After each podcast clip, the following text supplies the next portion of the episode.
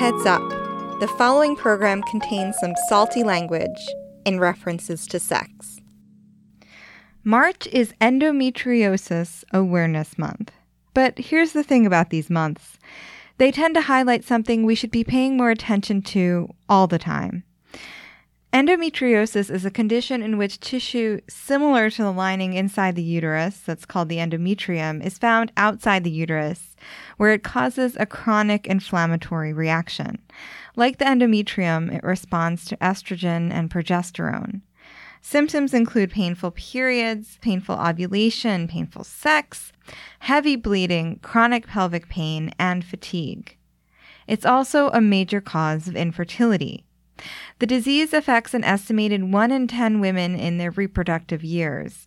It's a major cause of missed school and work. In one study, 1 in 5 patients reported being temporarily disabled by their symptoms.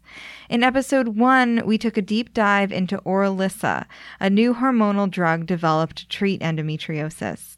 But this time, we're zooming out.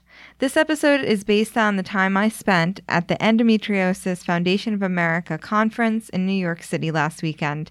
Now, don't worry, I'm not going to play any conference lecture tape at you. I'm not a sadist. I'm bringing you a series of conversations with patients, doctors, researchers, and others who want to do something about the suffering of millions of women. If you haven't listened to the first episode, it will help you get into this one with a more educated ear, but it's not mandatory. It's Lady Parts. In this episode, endometriosis. From the personal. It was weird because um, a lot of guys are scared of sex when, because uh, endometriosis also makes you bleed, sometimes not when you have your period. To the political. You know, the way that breast cancer got funding is actually Republican women got together. From the technical. And if these cells could be returned into the uterine cavity of these women, they may repopulate endometrium and uh, replace the defective cells. To the theoretical. Maybe you develop the endometriosis because of the stress. Plus, the Endometriosis Foundation of America's stance on Orilissa. So, in the first episode of this podcast, I wasn't really clear about my relationship to this disease. So, I'll say a little bit about it now without launching into the whole story of my life. The short, short version is I started having severe pelvic pain on my period when I was 27. That's eight years ago now. I would usually be unable to go to work or do chores during the heaviest bleeding days. I had two laparoscopies, and in both, the doctors didn't find any disease. Later, I consulted with an endometriosis specialist who looked at my surgery reports and pictures. He told me he could do another surgery, but even if he found and removed endo, there was not a good chance that I would feel better. He told me I might not have endometriosis at all, just a very sensitive uterus. But at the conference last weekend, I picked up a new theory on what might be going on with me. More on that later. Now I want to introduce you to Lucky Church. Lucky was at the conference supporting his wife, who didn't want to talk on mic. Lucky and his wife accepted her pain as normal for a long time. Since she was diagnosed, they've seen a lot of progress managing her disease through lifestyle changes. So, how did you come to find out that she had endometriosis? Was something that she had when you already met, or something that developed? Well, we've actually been together now. This May will be 23 years that we've been together since high school. So, during our journey together, um, she would always go through these severe, severe periods, like really bad, and bleed a lot. And she was always in pain, but it was something that her mother went through. So it was kind of her sister. Everybody went through it. So to her, it was her normal lifestyle. And we would get regular checkups. Um, we've had the same doctor the whole time, both of us. And he didn't he never diagnosed her with endometriosis till about maybe eight years ago or seven years ago rather and he went in and she was just having all these difficulties you know gassy bloaty. Um, the periods just kept getting worse. And sometimes it would be longer and then shorter. The um, and she had like the, uh, clumps kind of coming out of her. And i was just like what is going on um, with her?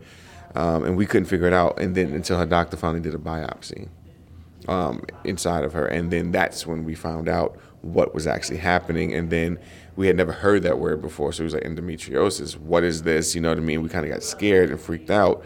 Um, but we realized that was what also was hap- stopping us from having a child.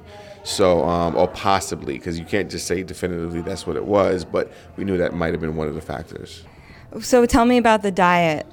Oh, the diet. Uh, it was more. We were considering going vegan or vegetarian, but we wasn't sure. We thought that was too extreme um, because we both were extreme meat lovers. Like you know what I mean. I'm just being honest. Um, but we cut a lot of the red meat out. That was probably the hardest part because we were big steak eaters.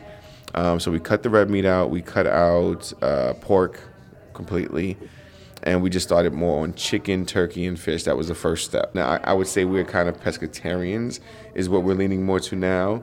Um, but we also do not, you know, um, we don't take things out of our lives. So maybe once or twice a year, if we really want a steak or something, we'll go have it, but we go out of our way to make sure that it's either organic um, meat or like we'll do all the research in the restaurant. Where are they getting their food from? Where are they sourcing from? And as tedious as it sounds, it's what's best for her health and, and mine.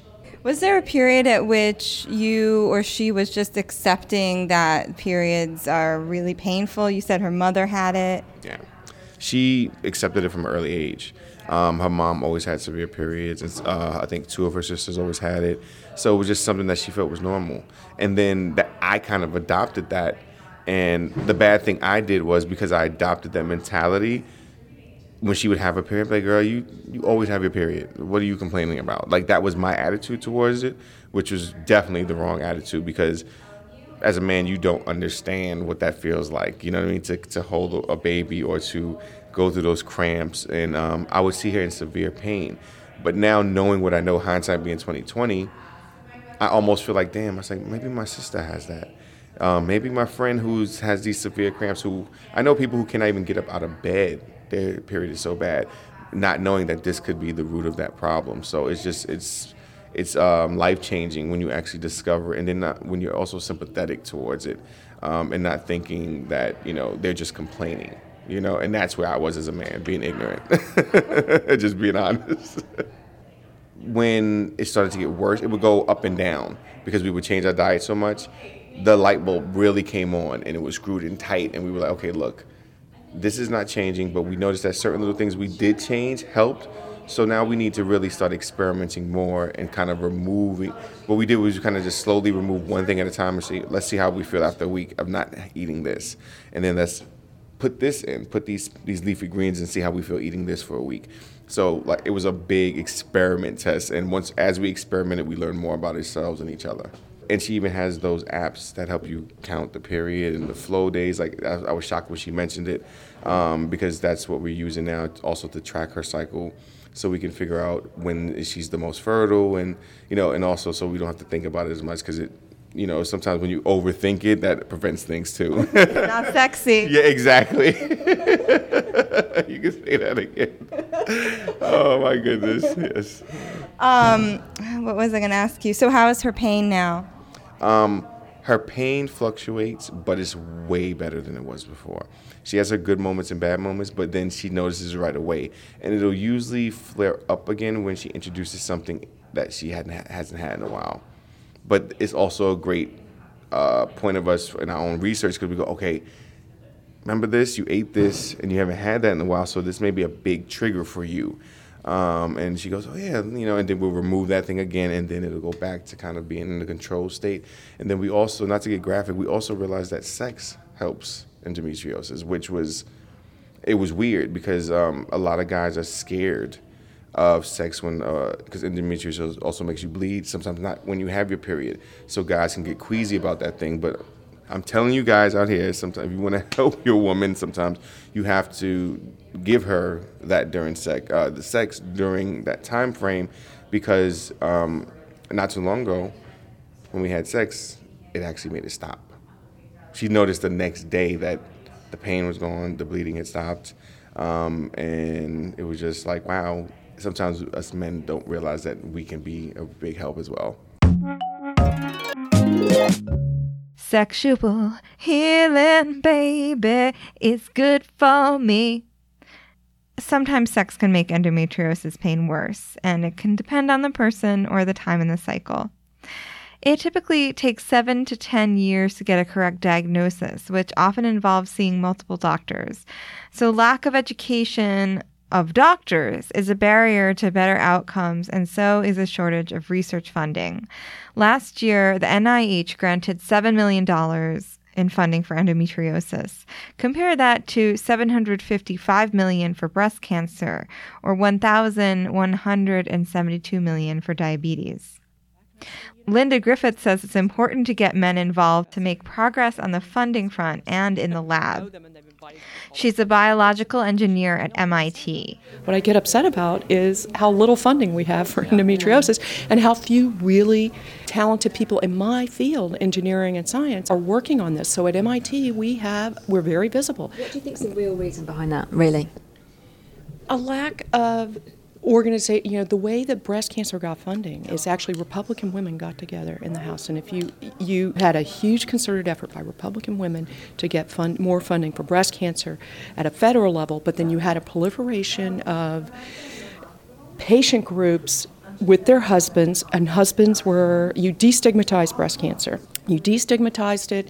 You got men involved, and honestly, when when, when, when men are presented with an interesting problem, they will work on it. So in breast cancer, my dean has no problem saying mammary gland and blah blah blah because this is a it's a science it's a scientific problem. And so what I'm trying to do with our Center for Gynepathology Research at MIT is say, look, you know, I'm going to help formulate these very interesting problems for you uh, and and they're fascinating problems. And you know, in my environment, men love having women around. I think it's just like very underappreciated in STEM fields that the the guys I work with they'd rather have women around than not have them around. The woman with the British accent, who you also heard in that clip, is Amy Jane Melhuish. She's a patient and advocate, and we'll hear more from her later. But for now, time for some science. Stem cells are a type of cell that has the potential to become different types of tissue in the body. Embryonic stem cells get the most media attention and they're the easiest to manipulate. But fully developed adult organs also contain their own stem cells that help tissues regenerate. Through chemical manipulation, scientists can reprogram stem cells from one part of the body to be used in a completely different part of the body. Dr. Serdar Bulun and his team have turned stem cells from bone and skin into endometrial cells. He says this early research has implications for endometriosis, endometrial cancer, and infertility. Dr. Bulun is the chair of obstetrics and gynecology at Northwestern University and the chief OBGYN at Prentice Women's Hospital in Chicago. We know that endometrium is the uterine lining and regenerates every month. Can you tell us like a little bit about what that tissue is made up of? Sure. Basically, it's made up of probably three major cell types. One is the skeleton of endometrium that keeps it together. We call them the stromal cells. They make the bulk of the tissue. And by the way, all endometrial cells are responsive to estrogen and progesterone, the ovarian hormones. That's what's, what makes them unique. And the second cell type is the epithelial cells, the line the top of these stromal cell like bulk and the epithelial cells are the ones that come in contact with the embryo. Uh, so they are extraordinarily important for implantation. The third cell type is uh, the cells that make up the blood vessels. These are very important. Uh, we call them spiral arteries. They are the ones that help endometrium to be renewed every month. And finally, the uh, immune cells that exist in, in the tissue of endometrium, and they probably play a role in modulating the immune response to a uh, foreign tissue type, which is the embryo, so that the embryo would not be rejected. So, what part of the endometrium are you focused? You're focusing your stem cell research on? the stromal cells because we believe that they are the ones that cause the symptoms of endometriosis. They are the ones, for example, that make uh, prostaglandins along with other inflammatory substances.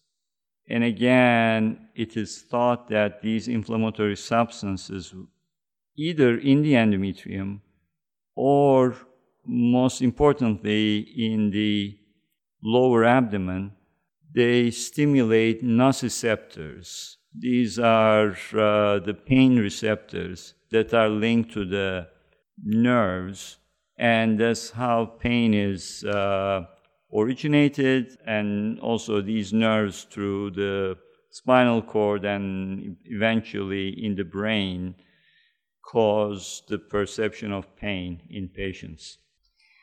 I'm, I'm thinking about your last paper and the research that you did in the lab. You were taking stem cells from somewhere in the body, modifying them, and then using them to regenerate endometrium tissue in the lab. Is that right? Right. And this research uh, was opened up by this famous uh, Japanese investigator Yamanaka. Dr. Yamanaka demonstrated in early 2000s that if you take a patient's uh, any mature cell type, let's say a skin biopsy, just fully differentiated skin cells, or bone marrow cells, and if you introduced those four factors that are called Yamanaka factors, those four genes into these cells, when Yamanaka factors are introduced into, let's say, a mature skin cell that could be obtained by a skin biopsy from anybody, then these Yamanaka factors turn this cell into an early stem cell. And that's why they are called IPS, or induced pluripotent stem cells. So I, I will refer to them as IPS cells.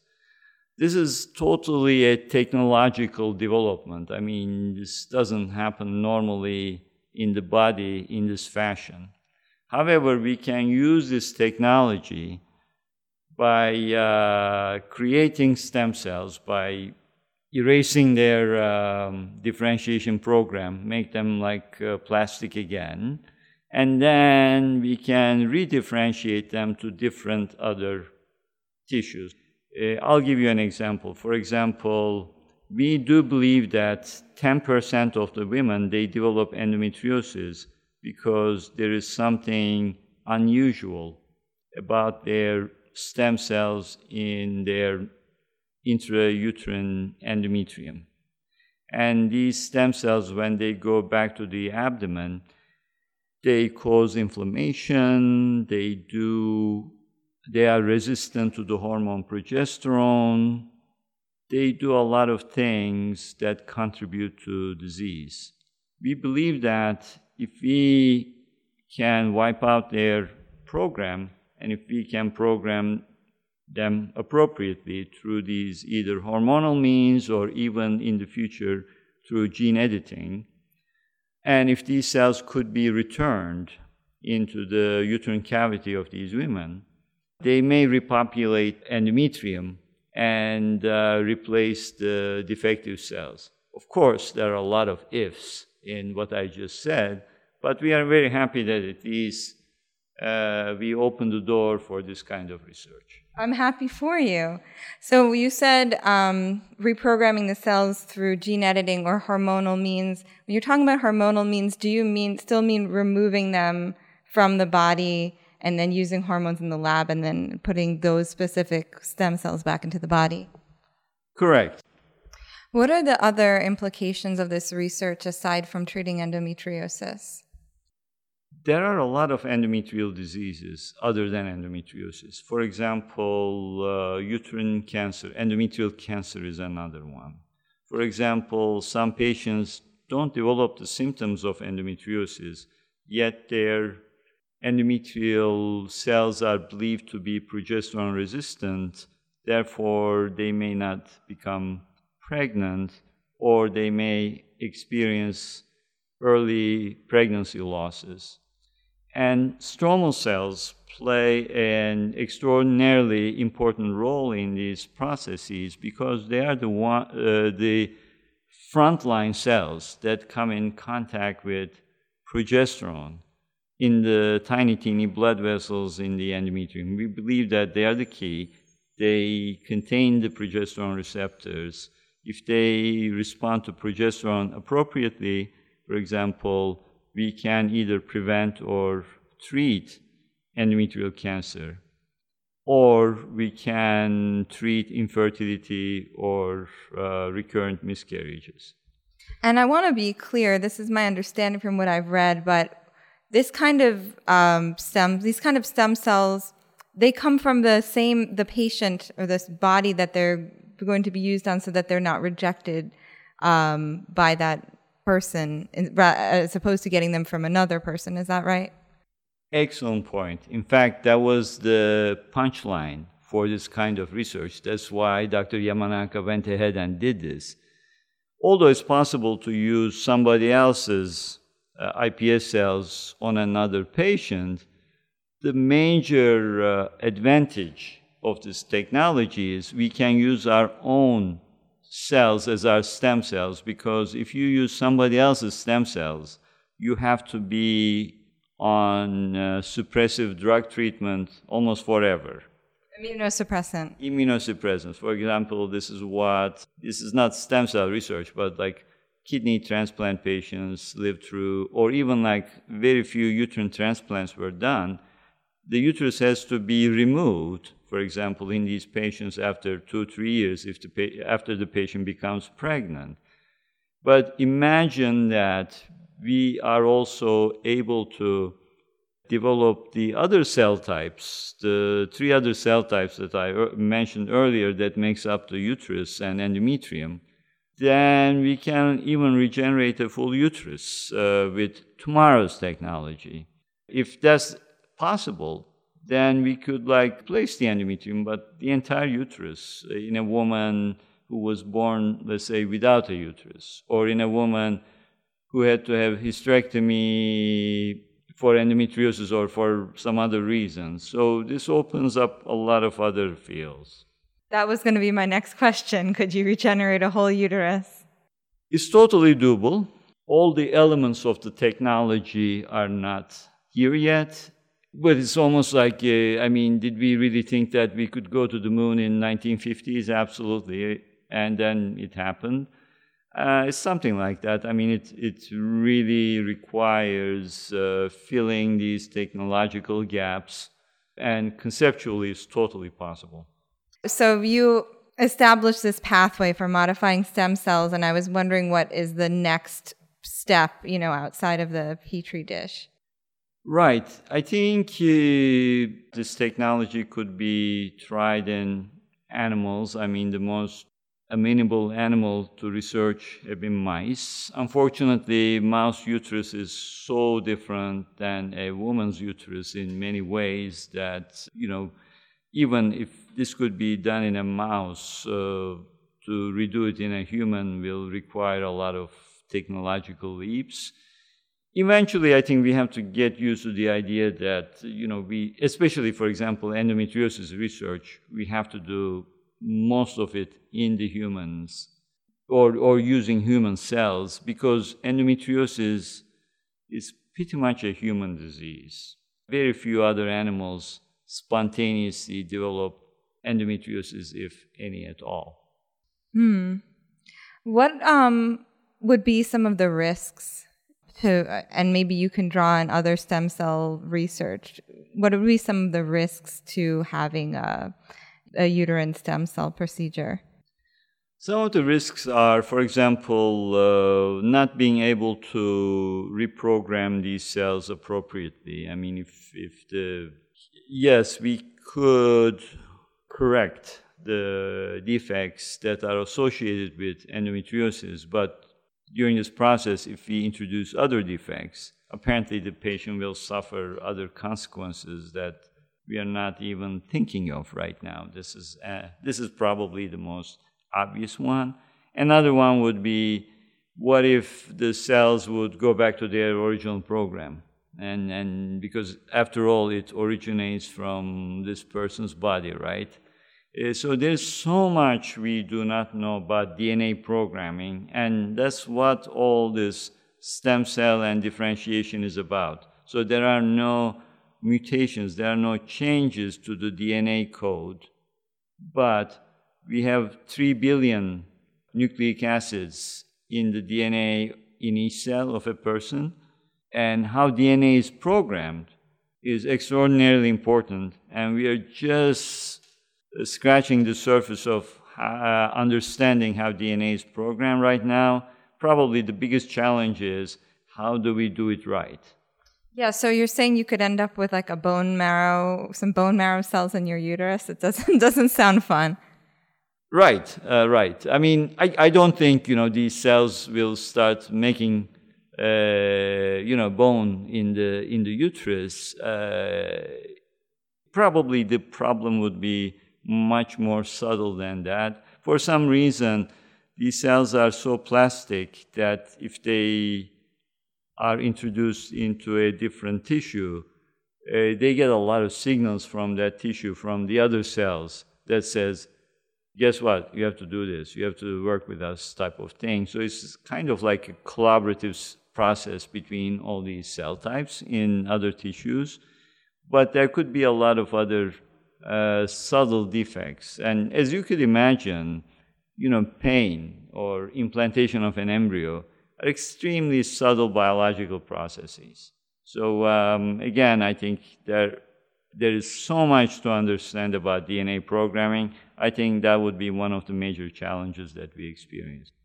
So I know we're wrapping up. I always like to ask people in the medical field if you could change one thing about the medical system, what would it be? I would change the education of clinicians the patients and the public about endometriosis. What breaks my heart is, uh, although the, this information is out there, it is not widely recognized. Therefore, we cannot address these issues from a public health perspective. It breaks my heart that there are still a lot of teenage girls, teenage young women. They um, have chronic painful menses, and nobody pays attention to them. In my mind, these are the early manifestations of endometriosis. When these women become, um, you know, 20 or 30 and have the independence of their own insurance, then they can get a laparoscopy and get the diagnosis of endometriosis. But they've been suffering through the symptoms all along why wouldn't we be more proactive and start treating them earlier, recognizing the disease earlier? Basically, we are labeling different stages of the disease as primary dysmenorrhea, laparoscopically diagnosed endometriosis, and take these patients through the same treatments. But the, both the scientific and clinical community need to get together, recognize the improvements that were made by modern medicine, including molecular biology, and really uh, move endometriosis to 21st century. Note here that the application of this technology for endometriosis is based on the idea that what Dr. Bulun calls backward menstruation is a major source of endometriosis. That's when part of the endometrium flows through the fallopian tubes into the pelvis during menstruation. Most women have backward or retrograde menstruation, so why do only 10% develop endometriosis? He thinks it may be because of abnormalities in the stromal cells. Now, of course, not all endometriosis specialists agree on this retrograde menstruation theory, and Dr. David Redwine is one of the most vocal critics. And you could go back to episode one to hear his thoughts on that. Coming up after a break, the life impacts of severe endometriosis and the possible role of stress.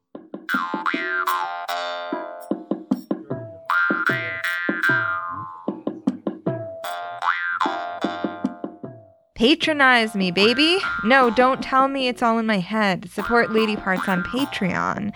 You can do that by clicking the support this podcast button in your app or go to patreon.com slash ladypartspod.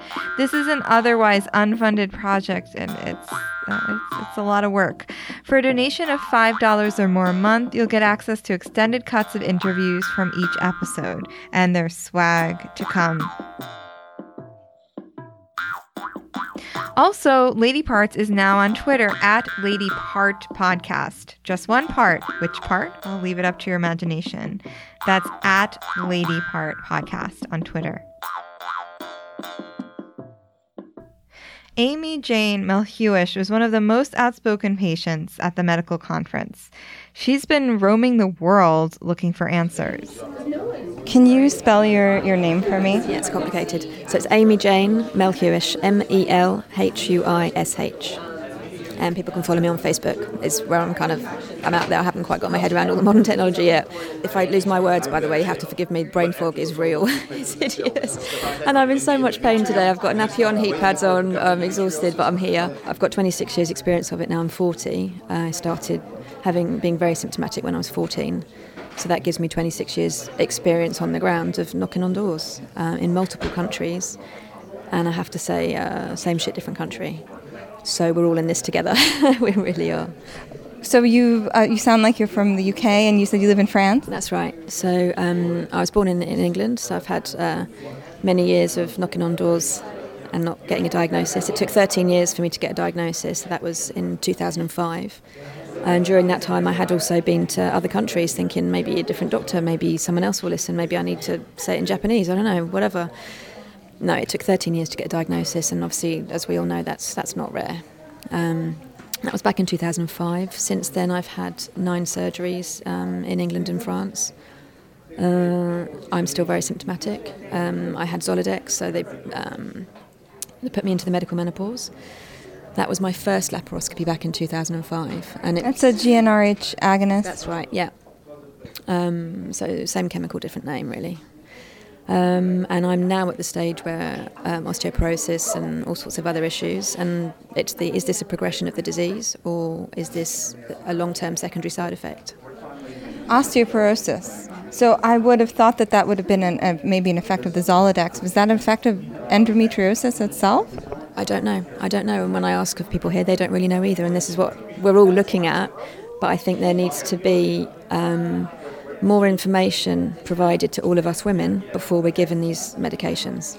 And I think it's still too common. I mean, I'm talking about 2005, and I see numerous, I mean, thousands upon thousands of comments daily online of women just being given a drug they, they weren't communicated about. They weren't given they couldn't make an informed decision as to whether or not they wanted to accept that drug treatment because they weren't given that information. And that's, that's wrong. That's wrong because it can and does have so many detrimental effects. I'm not saying that's the case for everyone because obviously we all know that everyone's different and everyone has the right to make their own mind up, but they have to be given the chance to make their own mind up. Majority of the time, we don't get given the time that we need we get 15 minutes into a consultation, the guy's already looking at his watch and, the, and the, amount of patients waiting in the waiting room. That needs to fundamentally change because we don't get anywhere. And, and women and, and men with endo, all of us, you know, I say endo fam now because we need, I think it's important to acknowledge everybody, but we are waiting and waiting and waiting to have appointments. In the meantime, people are choosing peace, they're killing themselves, and I totally understand that. I did make an attempt years ago and I screwed it up, so I'm still here to tell the tale. And it's. They're choosing what? I'm sorry? They're choosing peace, they're choosing to kill themselves. In, whilst people are waiting, they're, they've had enough, and I understand that. Um, there's a reason that patients are called patients, but sometimes our patience runs out, and I completely respect those people. But we collectively need to try to stop that. We need to do everything in our power to not let it get that far for some people. And there are, I believe, a lot of fundamental systems that need to change. It's been great to hear the consultants here who talk about spending an hour or two hours consulting with their patients, and that's what's necessary. When you're in pain or struggling with a major health issue for a long time, stress comes along for the ride. It can feel like a vicious cycle. Stressing about the pain makes the pain feel worse. Amy and I spoke with Dr. Mark Possover, who has a theory about a physiological pathway connecting stress to endometriosis. He's the founder of a new field of medicine called neuropelviology, which is concerned with the dysfunction of the pelvic nerves. And he runs the Possover International Medical Center in Zurich, Switzerland. I I had my first business when I was 21. It was a six figure business. I sold it at 25, bought my first house. I had financial plans for my future. Um, destroyed repeatedly. Annual surgeries, not getting the right treatment, not getting the right access to whatever the right treatment is. It changes your, your pathways, which is inevitably going to add a level of emotional support that's important. But there is also the physiological side of that angst um, and that we carry pain, that we carry the emotional pain. You say that you develop all the problems, the, the endometriosis and the pain, or the pain because of the endometriosis. Maybe you develop the endometriosis because of the stress. Because you know that the stress will induce a proliferation of a lot of sympathetic nerve. And sympathetic nerve on the nerve of the rescue nerve. So we call them sympathetic, but they are not very nice by the nerve because they will induce all the problem of fatigue, pallor, pain, uh, nausea, vomiting, and all these things. So, in my opinion, you develop all these symptoms because of endometriosis, but be- eventually you develop the endometriosis because of the stress in your life. Is that fight or flight? That we our bodies are in a certain readiness, in a certain Yes, I think so. When I was working in Cologne, I saw a lot of patients coming from abroad, from a country like Turkey. And there we had a lot of young poop, uh, women when they were living in Turkey. They had absolutely no problem, no pain, no endometriosis. They even didn't know the name. They came to Germany and then completely different life, a lot of stress, and then they start to develop low abdominal pain.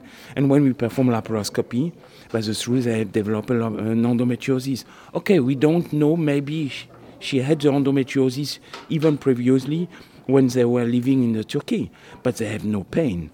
We will never do laparoscopy to treat an endometriosis if the patient is pain-free, except maybe she has uh, some difficulty with infertility.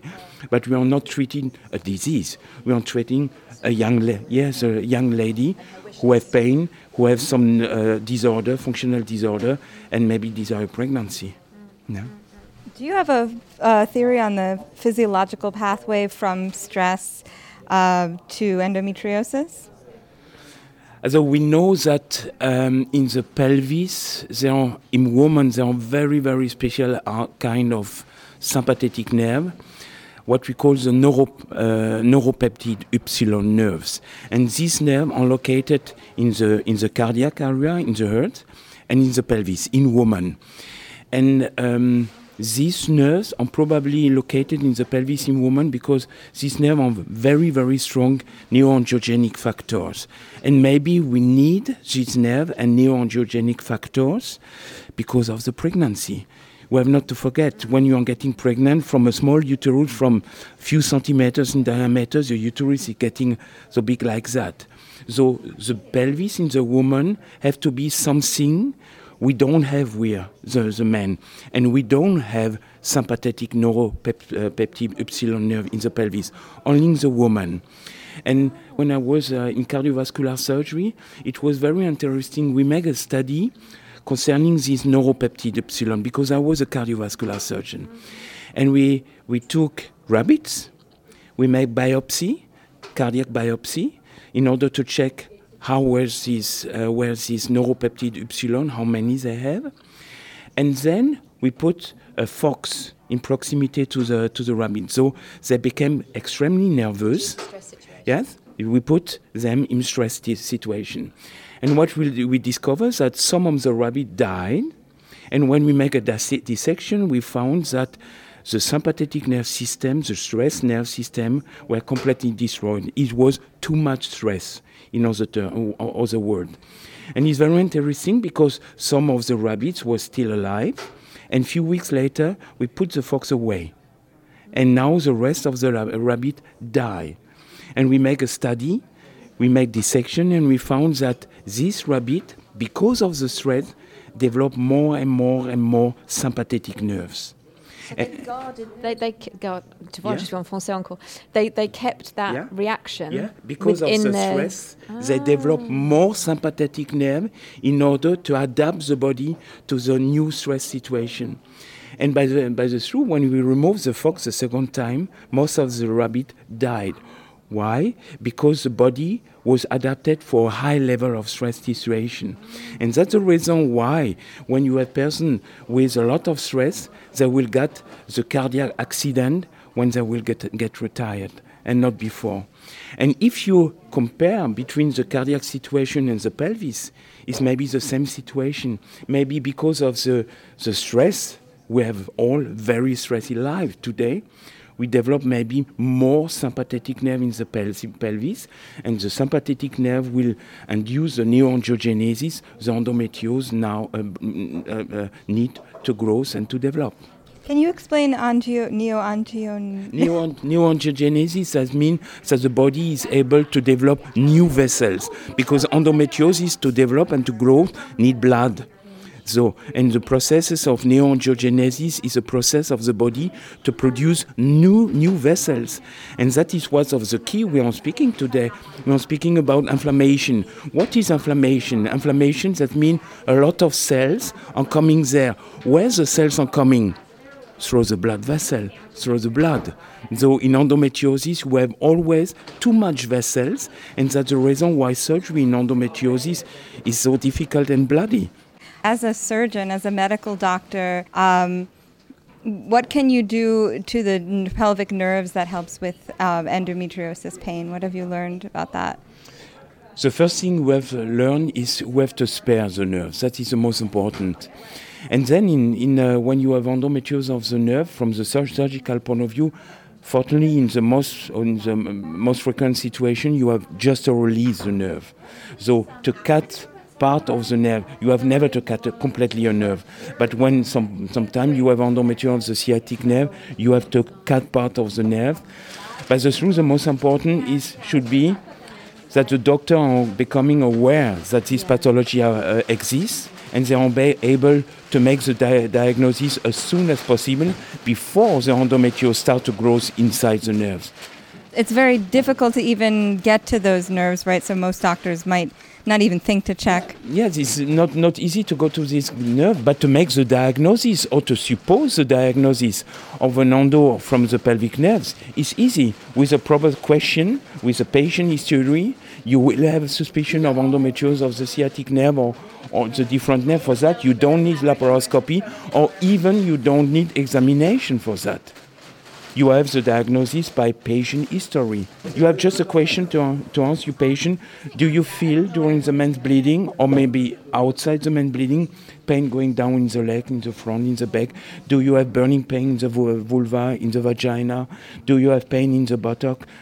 You have to, to, to have Yes, all all these questions. yes, yes, and not just do you have low abdominal pain? It's not enough. Do you think in you know we talked earlier about having that 15 minute appointment and you've ex- I know that's the case in the US you've experienced it in France and the UK do you think that uh, doctors get more time in, in Switzerland where you work No, I, I don't think so. No, no, no.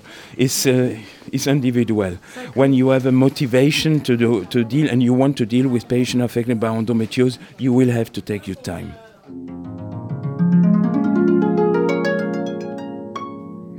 Dr. Possover's theory about developing endometriosis as a result of stress is really interesting to me, since I'm one of those people who didn't have really painful periods from the beginning. I was bleeding monthly for 17 years before they got bad. My first really bad period happened right before I moved from Portland, Maine to Indianapolis, where I didn't know a soul, to start a new job with a nonprofit that was in a precarious funding situation. And things got more stressful from there. Also, what he said about endometriosis of the pelvic nerves being indicated by pain in the legs, vulva, and butt. Check, check, and check. Before I left the conference, I wanted to know a couple of things. One, why is the general state of care for patients with endometriosis so poor? And two, what is being done about it? And three, I wanted the position of the foundation on Orilissa. So I sat down with Dr. Tamer Seckin. He's an endometriosis surgeon in private practice. Dr. Seckin co founded the Endometriosis Foundation of America 10 years ago. The other co founder is Top Chef host Padma Lakshmi, who is one of his patients. We've just heard a lot of stories, and I'm sure you're always hearing stories of women going to different doctors and getting a bad, wrong diagnosis or not being diagnosed by their OBGYN. How do you um, w- explain this state of affairs?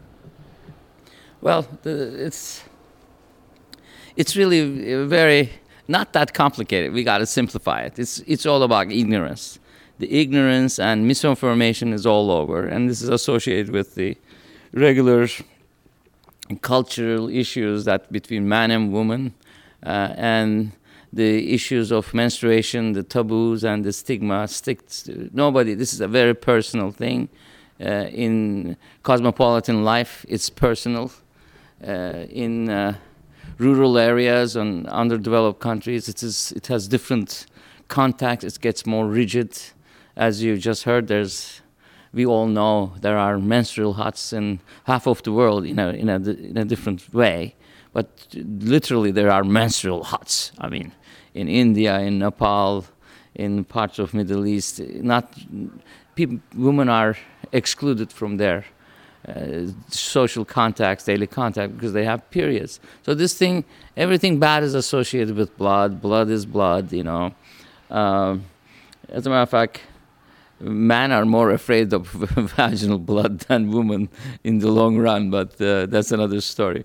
So, uh, misinformation reflects from society to the way doctors practice, too. In America, I think it's not fair to uh, bring the mi- misinformation to women or ignorance. It's the ignorance of medicine, the practice of medicine classically, which does not give place to reproductive health and health uh, issues around menstruation, enough uh, exposure to train doctors what can get wrong. I think the disease itself, being it difficult to treat, makes probably the field of medicine not to get involved too much because also if you think regular OBGYN, uh, if they start doing these kind of surgeries, if they have a problem, it's a big the uh, the price of it could be significant. I mean, there are complications. There's uh, uh, due to that, people lose their their malpractice insurance go high. These become big issues. So people do not don't want to touch and do surgery of these. But traditionally, these surgeries are known to have to cause. If you don't do it right, you get complication. In the best sense, in the beginning, there were one out of five ended up with complication. So traditional people patients do not do not have the right surgery from the get-go. What is the Endometriosis Foundation doing to improve the education of doctors around endometriosis? We just had our uh, incredible scientific and surgical conference right now, two days. There were 140 people in in the crowd. Uh, so yearly we do this. The exchange is incredible, um, and uh, we have a hopefully uh, we, there are fellowship programs that are uh, we are discussing to develop to train doctors. Uh, we are creating incredible awareness and pressure through patient populations to impose change in the way doctors practices. We promote excision surgery, removal of the tissue, and tissue diagnosis. We are promoting research this year we I'm honored to tell you that we, we're giving we surpassed our one million dollar mark for endometriosis research. If you consider the government of United States, uh, NIH is giving six million, seven million last year for endo. Our humble small uh, charity is giving one million dollars, not in a year, but over the four years of period of time. It's a significant money, and this is not this money is not from drug companies or, or tech companies. This is coming directly from public and individuals that have given significant amount of money because they believe we're doing the right thing. I, I think that it said, okay, on your website that we were going to find out the position of the Endometriosis Foundation of America on Orilissa. So, can well, you tell me? Well, there, there, there, we, we were very uh, concerned because uh, we were made to believe that the company would um, would would uh, publicize the education and awareness program, which they omit the value of excision surgery as a prime and gold standard. When I saw that, and I repeatedly asked them to have it corrected, it did not, and somehow I was nobody was hearing me. We wanted our name be detached from that. I don't want the history when it's written about endometriosis. I don't want uh, women of future, so-called the uh, avocado and toast generation. They call it avocado toast generation, which is coming, you know.